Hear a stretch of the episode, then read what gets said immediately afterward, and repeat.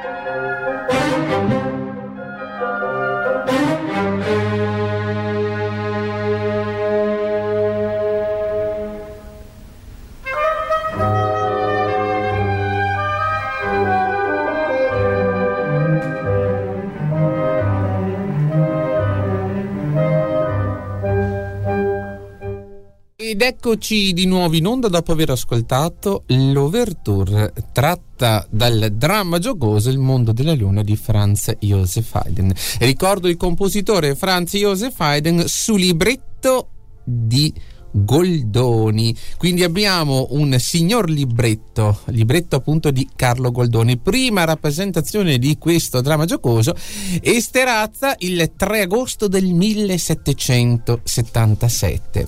Allora, vado a raccontare un attimino eh, alcuni fra i numeri musicali che ascolteremo oggi, suddividerò tutta l'opera in tre puntate, quindi le prossime due saranno dedicate al mondo della luna.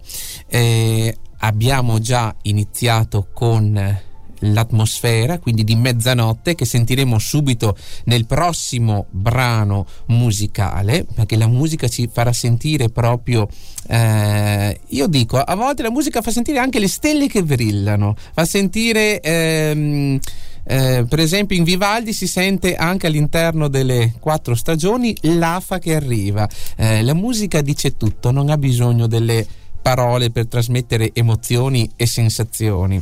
Allora, il finto astronomo, ovvero eclittico, accerchiato da alcuni suoi alunni, sta guardando la Luna attraverso un telescopio, ma in realtà è tutta una finzione eh, eclittico vuole far credere alla gente che ha un cannocchiale talmente potente, pensate un po', da riuscire a vedere non solo le città e i paesi del paesaggio lunare, ma anche gli abitanti che ci sono all'interno, che fra l'altro nell'opera vengono chiamati molto bene, lunatici, come noi abitanti della Terra siamo chiamati terrestri.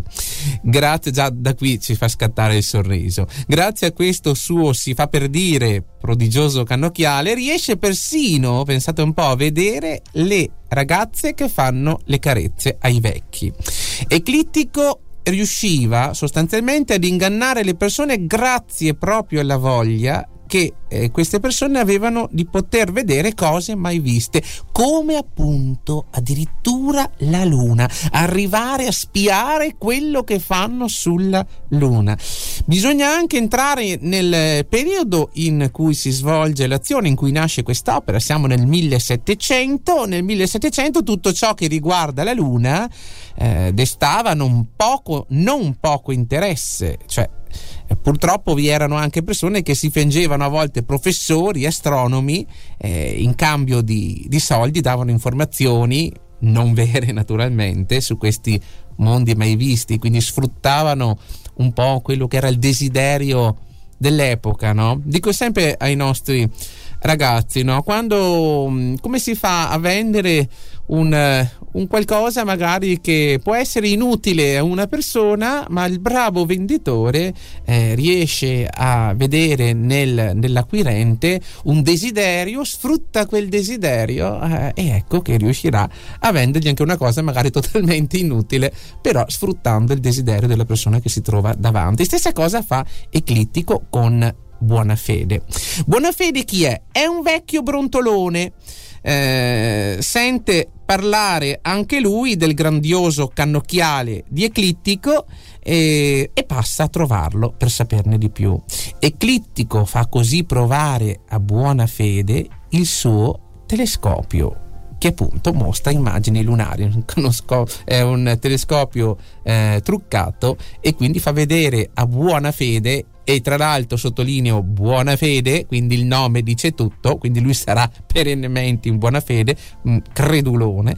Il vecchio credulone brontolone crede alla visione delle immagini che vede e cosa fa? E si riempie di grande felicità perché ha scoperto un paesaggio bellissimo, pieno di gente giocosa e di donne disposte a stare assieme ai vecchi. Ecco il suo desiderio, essendo lui anziano, eh, quindi assieme a lui e quindi cosa cosa fa? E quindi paga Eclittico per avergli dato modo di vedere il mondo della Luna. Naturalmente Eclittico all'inizio non accetta subito le monete, ma dopo le varie insistenze di buona fede le prende, cioè sostanzialmente eh, buona fede subito disposto a pagare qualsiasi cifra per poter dare ancora un'occhiata in questo che è il meraviglioso mondo della luna dove tutto ciò che lui desidera sembra lì avverarsi, sembra far parte della vita quotidiana. E Clitico all'inizio molto furbescamente dice no no ma figurati no no ma fermo eh, e poi boh, se proprio vuoi darmi qualche moneta l'accetto più che volentieri ecco. E è innamorato della figlia più ribelle di buona fede, ovvero Clarice. Clarice vorrebbe ribellarsi alla gelosia del padre, infatti buona fede costringe sia lei sia la sorella Flaminia a rimanere sempre chiuse in casa. Flaminia è innamorata corrisposta fra l'altro del cavaliere Ernesto, mentre la serva di buona fede, Lisetta, è innamorata di Cecco, ossia il servitore del cavaliere Ernesto. Eclittico escogita un inganno per riuscire a sposare Clarice e per far sposare Lisetta con Cecco ed Ernesto con Flaminia. Sapete cosa fa? Fa credere a buona fede che anche sulla Luna hanno un cannocchiale simile al suo e sono talmente grandi questi due cannocchiali che arrivano addirittura a toccarsi. Quindi proprio attraverso i due cannocchiali l'imperatore della Luna riuscirà a mandare sulla Terra un potente elisir che possiede il potere di trasportare sulla Luna chiunque lo beva. Questo insomma è quello che dice Eclittico a buona fede. Figuriamoci buona fede quando, eh, eh, quando appunto gli viene detto che c'è addirittura questo Elisir che riuscirà a smaterializzarlo dalla Terra e magicamente farlo arrivare sulla Luna. Sapete che cos'è questo Elisir? Questo elisir non è altro che un potente sonnifero e quando buona fede vorrà berne un pochino per andare anche lui sulla luna, cadrà in un sonno profondo e all'inizio lui eh, non sarà convinto di essere in procinto di addormentarsi, ma si convincerà che quell'effetto di stordimento è la smaterializzazione del suo corpo pronto per arrivare sulla luna. Quando arrivano le figlie di buona fede e vedono il padre che sta per cadere a terra, dapprima si spaventano perché non sanno tutto lo scherzo che Eclittico sta architettando, poi però Eclittico spiega tutto e anche loro si uniscono a questo scherzo abbastanza pesante ai danni di buona fede. Assieme ai suoi amici Eclittico riesce attraverso una messa in scena a trasformare il suo giardino in una corte lunare, dove tutto è l'opposto della terra. Le ragazze stanno con le persone anziane, tutti si vogliono bene e perfino gli alberi ti salutano. Al suo risveglio Buonafede è convinto di essere sul mondo della luna. Iniziamo l'opera dopo l'ouverture con questo stelo, cielo stellato di mezzanotte con Eclittico e i suoi alunni che cantano un'ode alla luna. A voi regia o luna lucente.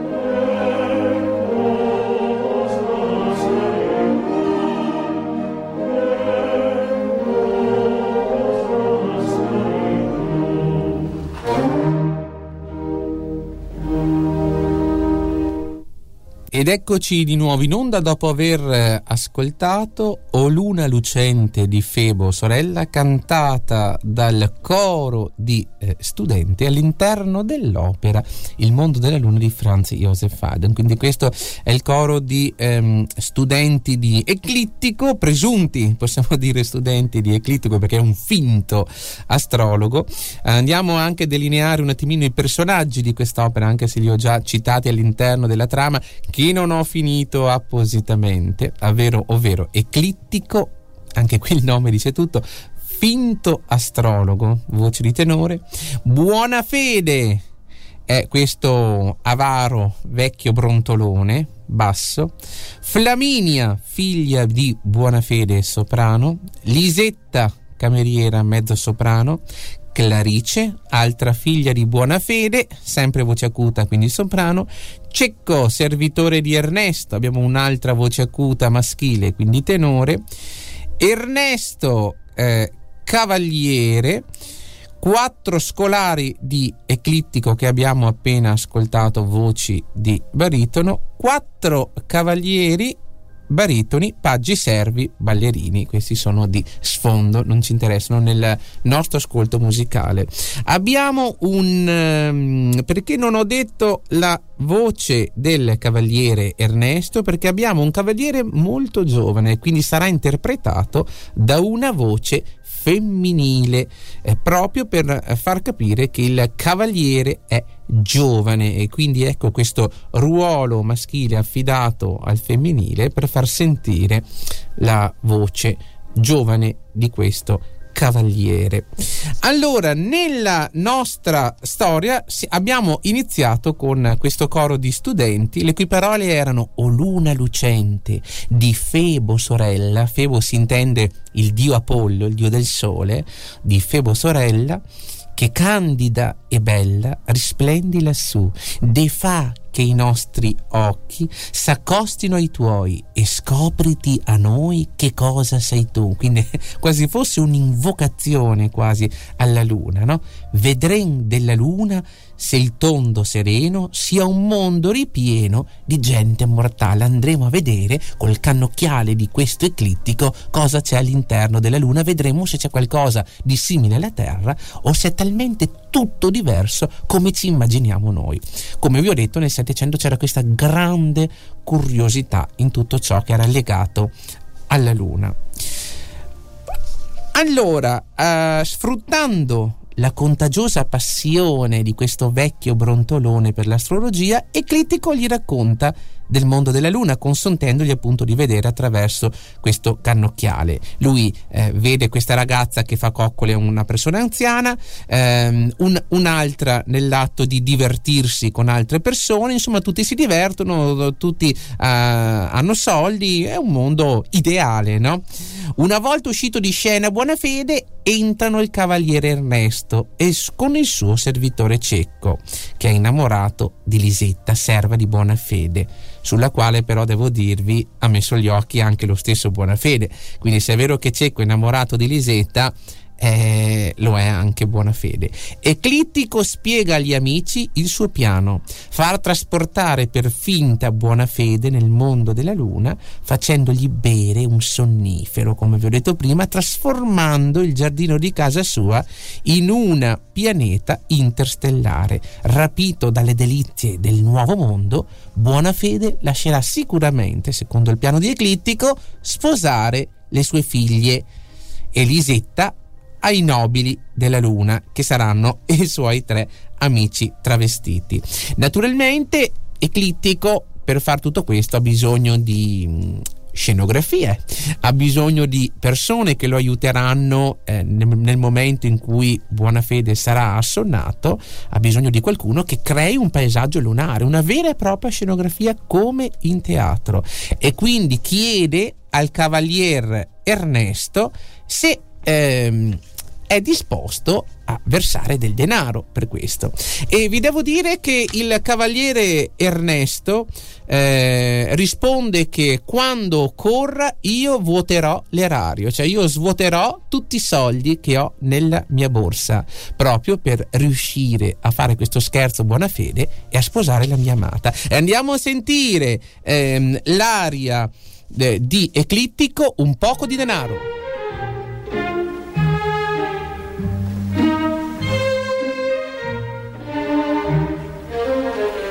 Un poco di danaro e un po' di giudizio vi vuol per quel servizio. Voi intendete già un poco di danaro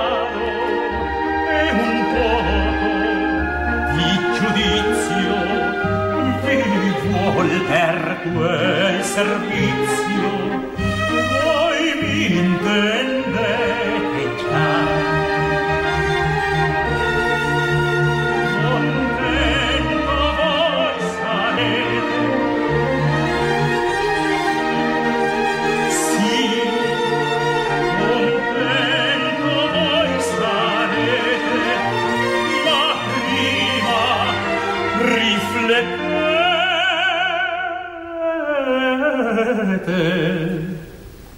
che storico è l'amaro che storico è l'amaro mai nulla mai nulla te dirà mai mai mai mai mai nulla mai nulla te dirà ma prima riflettete che storico è l'amaro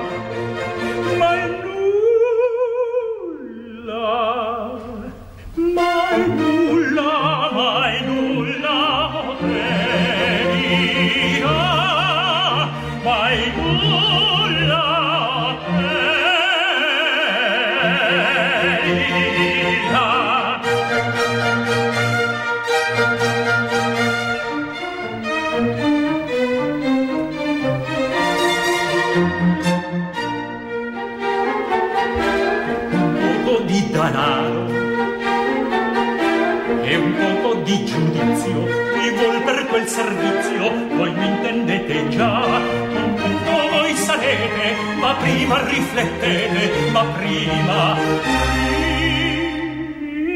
riflettete.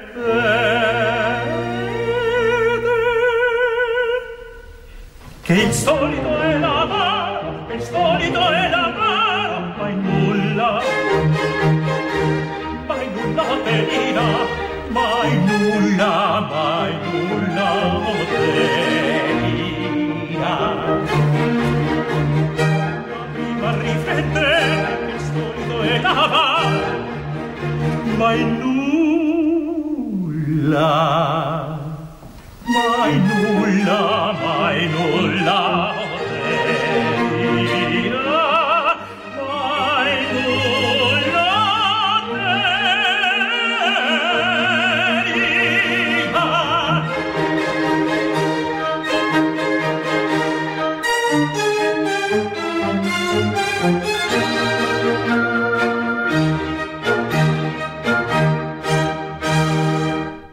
Ed eccoci di nuovo in onda su RVS all'interno della trasmissione Ragazzi all'opera dello studio di Conegliano. Abbiamo appena ascoltato un poco di denaro e un poco di giudizio, cantata da Eclittico rivolta ad Ernesto, ovvero ci vuole denaro per ottenere quello che dobbiamo fare che è molto importante e il stolido e l'avaro, ovvero l'attuso e colui che non ha voglia di sganciare questi soldi non otterrà mai nulla. La risposta di Ernesto? Vado in questo momento, denaro provvedere, tu va m'attendi, declittico all'albergo, ove domani mercè il tuo talento, spero che l'amor mi sarà contento, quindi arriverà con il denaro.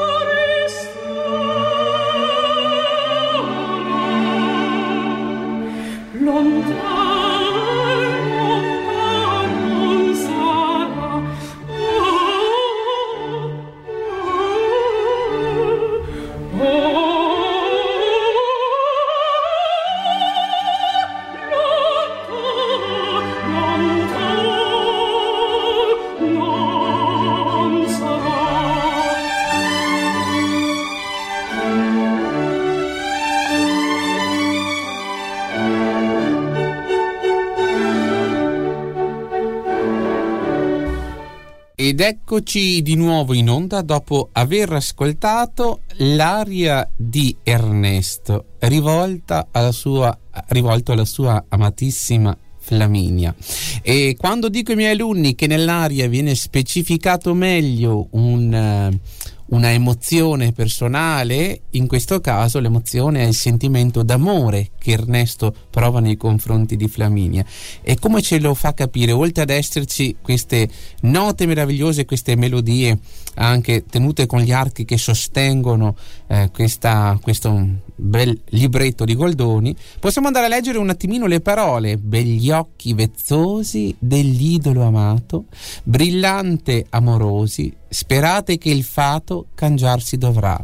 Cioè lui spera che questa situazione possa cambiare, ovvero che lui possa riuscire a sposare Flaminia che è tenuta mannaggia segregata dentro casa assieme a Clarice dal padre Buonafede. Bei labbri ridenti del viso che adoro, sarete contenti che il nostro ristoro lontan non sarà. Cos'è questo nostro ristoro lontan non sarà? Stiamo architettando un bellissimo scherzo a buona fede che se tutto va bene magari riusciremo veramente a stare insieme, io Ernesto, con te Lisetta, e scusate con te Flaminia, e quindi tra poco riusciremo a coronare il nostro sogno. Eh, interviene Cecco con un recitativo che non sentiremo, ma vado a leggerlo io. Qualche, qualche volta il padron mi fa ridere, quindi commenta un attimino quello che ha appena espresso, eh, il sentimento appunto amoroso del suo padrone Ernesto. No?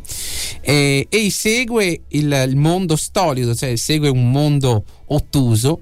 Eh, cambia le cose il termine e il nome cambia bene eh, spesso agli uomini. Cioè, ehm, secondo Cecco non sarà poi così eh, facile, tanto è vero che ehm, l'aria successiva poi che canterà Cecco sarà la seguente. Mi fanno ridere quelli che credono che quel che vedono sia verità. Non sanno i semplici che tutti fingono che il vero tingono di falsità. Quindi eh, Cecco guardando attraverso il cannocchiale capisce lo scherzo che stanno perché è molto sveglio. Quasi spesso i servitori sono, sono più svegli dei padroni nelle opere del Settecento e anche in questo caso Cecco non fa eccezione perché si rende conto che stanno architettando uno scherzo che se non fosse proprio il nome stesso, buona fede, ecco un altro se ne accorgerebbe, no? Però eh, ricordo che Eclittico fa molto bene il suo lavoro, ovvero eh, inganna buona fede servendosi di quello che a lui piace, ovvero fa eh, leva sulla luna e quindi riesce a convincerlo di questa assurdità di avere un, due cannocchiali talmente potenti che si possono unire proprio grazie alla grande passione lunare che ha eh, buona fede. Eh, possiamo dire due parole anche su Franz Joseph Haydn, compositore di quest'opera, prima di andare ad ascoltare l'area di Cecco. Diamo anche però il numero di telefono se magari qualcuno ci vuole chiamare in trasmissione per commentare quello che abbiamo ascoltato, per dare un saluto. Uh, abbiamo allora il numero 800 098 650 ricordo che è una, un numero verde quindi non pagate nulla lo ripeto. Il numero per chiamarci e parlare con noi in diretta nei momenti naturalmente non di musica ma nei momenti del parlato. Sono 800 098 650 chiamate e sarete ascoltati e salutati. Abbiamo anche il nostro numero per scrivere social media vero? Regioni regia chiedo conferma, lo posso leggere 348 222 7294 4. Potete anche seguirci via streaming o online o andare a vedere anche sul sito nazionale hopmediaitalia.it i nostri podcast per vedere magari puntate che sono che magari vi è sfuggito perché eravate dal dentista. Il dentista non ha voluto accendere la radio sulla stazione che volevate voi. E quindi potete anche riascoltarci o ascoltare le puntate che avete perso. E quindi ehm, Franz Josef Haydn, nato a Rorau il 31 marzo del 1732, è stato un grandissimo compositore austriaco, fra i quali, fra l'altro, fra i quali allievi annoverava anche lo stesso Wolfgang Amadeus Mozart, tanto per fare un piccolo nome. Uno dei maggiori esponenti del classicismo viennese, considerato il padre della sinfonia, anche se non l'ha inventata, però ha talmente utilizzato molto la forma della sinfonia, l'ha talmente padroneggiata bene che viene considerato per questo padre della sinfonia, nonché anche del quartetto d'archi, perché scrisse molte opere con un grande equilibrio strumentale formale. Quando parlo di Haydn, dico sempre ai miei alunni che trovo la sua musica molto raffinata, ben equilibrata, eh, leggera che vola nell'aria, è una musica che non stanca mai, è una musica non pesante, è una musica che si può ascoltare durante la giornata, è una musica che nonostante siano passati più di 300 anni è ancora fresca e si può ascoltare come fosse composta ieri. Ecco, eh, questo perché ragazzi? Perché quando la musica è composta con una struttura praticamente perfetta, quando la musica ha una composizione eh, eccelsa sotto, eh, non scade mai. Eh, quando la composizione musicale è più semplice, invece, si ha l'effetto dopo un decennio anche meno che la musica diventi come vecchia, una musica ecco quello che non ha la musica classica la musica classica non invecchia mai la puoi ascoltare adesso la puoi ascoltare fra cento anni, ti darà sempre quel piacere come al primo ascolto, proprio per questa complessità ehm, compositiva che ha all'interno. Quando una musica è composta bene non scade mai, non invecchia mai. Haydn trascorse la maggior parte della sua lunga carriera in Austria come maestro di cappella presso la famiglia Esterhazy. Il principe eh, di Esterhazy era un grande appassionato di musica, aveva alle sue dipendenze Haydn, aveva una grande orchestra, lui compose molte sinfonie ad Esterhazy, eh, fra l'altro circa 104 sinfonie 47 divertimenti e più di 50 concerti per diversi strumenti ed orchestra, nonché composizioni anche sacre. Abbiamo moltissime opere di Franz Joseph Haydn, alcune magari anche poco conosciute, ma veramente di una raffinatezza, di una, a volte dico ai miei alunni, sono squisite. Allora pensano che io mi mangio un'opera la mattina prima di venire dico sono squisite. ecco, lui nacque in una famiglia, diciamo, di umili origini i suoi genitori non erano musicisti professionisti. Continueremo la sua storia dopo aver ascoltato l'aria di Cecco Mi fanno ridere quelli che credono.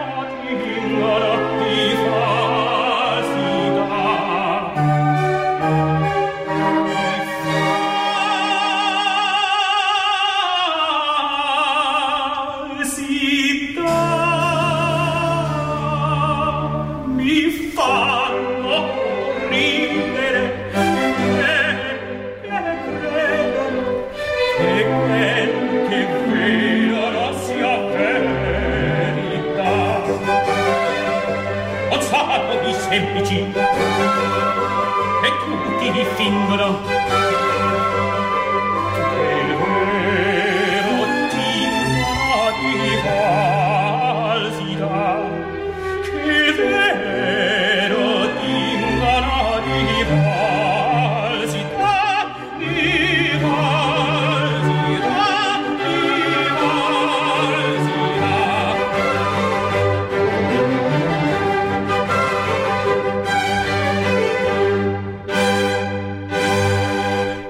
Ed eccoci di nuovo in onda all'interno della trasmissione Ragazzi all'Opera. Sono Elvis Fanton. Per chi si è collegato in questo momento, abbiamo appena ascoltato l'aria numero 7 di Cecco, tratta dal dramma giocoso Il mondo della luna di Haydn. Momento in cui Cecco sta mm, deridendo tutto ciò che sta accadendo, appunto.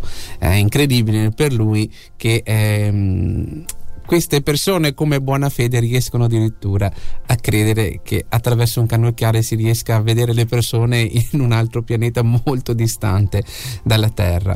Ma interrompe la scena, finisce l'aria cecco, siamo in camera in, in una, nella casa di buona fede con una loggia aperta, tavolino con lumi e sedie. Questa è la descrizione che c'è nel libretto scritta da Carlo Goldoni. Arrivano Clarice e Flaminia si lamentano della loro sorte sfortunata. Un padre sospettoso e geloso le tiene sempre chiuse in casa, impedendo loro di trovare marito. Buonafede ha un forte litigio con le figlie e poi è rimasto solo con la serva che fra l'altro le piace, Lisetta, le racconta le meraviglie viste dal telescopio. Anche qui non è eccezione che Lisetta serva sia più furba del padrone, ovvero Lisetta, furba intelligente, non si fa ingannare e capisce subito che Eclittico è un imbroglione però insomma sa che il suo padrone è molto particolare, eh, sa che tiene le figlie rinchiuse, sa che è avaro, sa che è brontolone, dice vabbè non te lo dirò io sicuramente che questo è uno scherzo, vediamo come va a finire tutto, vediamo quanto riuscirà a, um, ad avere in soldi eclittico dal mio padrone. Possiamo anche leggere, vado a leggere un, un attimino, tanto abbiamo, ricordo, tre puntate su quest'opera, su questo dramma, su quest'opera lirica, su questo dramma giocoso in tre atti appunto lo divideremo in tre puntate, quindi parleremo di Haydn magari di più eh, nella prossima puntata. Uh, mi interessava farvi un attimino capire l'argomento della lite di queste ragazze.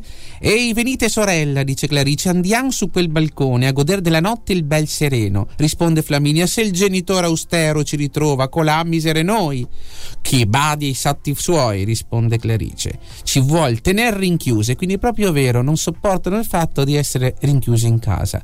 Flaminia, finché non siamo soggetti al nostro genitore, convien soffrire. Clarice, ma io, per vero dire, stanca di questa soggezione noiosa, non veggo l'ora d'essere la sposa. Quindi Clarice non vede l'ora di uscire, di emanciparsi, di, di sposarsi, eh, di prendere appunto marito e andare via di casa, non sopporta più star lì col padre. Ah, Flaminia, e quando saremo spose? Avremo di soggezione finiti i guai? Flaminia dice a Clarice, ma senti un po', ma secondo te quando noi ci sposeremo saranno finiti i guai? Non è che passiamo dalla padella alla brace, non è che passiamo da un vecchio brontolone eh, a un marito che è ancora peggio magari, anzi dice, magari ne saremo soggette più che mai, cioè avremo ancora più problemi. Quindi è un po' titubante Flaminia. Clarice, carattere più forte. E sorella, risponde Clarice, i mariti non sono più tanto austeri, ovvero non sono più tanto chiusi, amano la libertà, ama la libertà al par di noi ed abbada ciascuno ai fatti suoi. Se come dire, guarda che non sono come il papà che ci controllano in tutto, ognuno pensa ai fatti suoi e anzi verranno a divertirsi con noi. Ah, Flaminia risponde, se l'accordasse il padre, spererei con Ernesto d'essere felice e quasi delineano già le coppie, perché Clarice risponde, lo spererei anch'io con Eclittico mio. Quindi ecco, vediamo subito le coppie Clarice Eclittico, Ernesto Flaminia.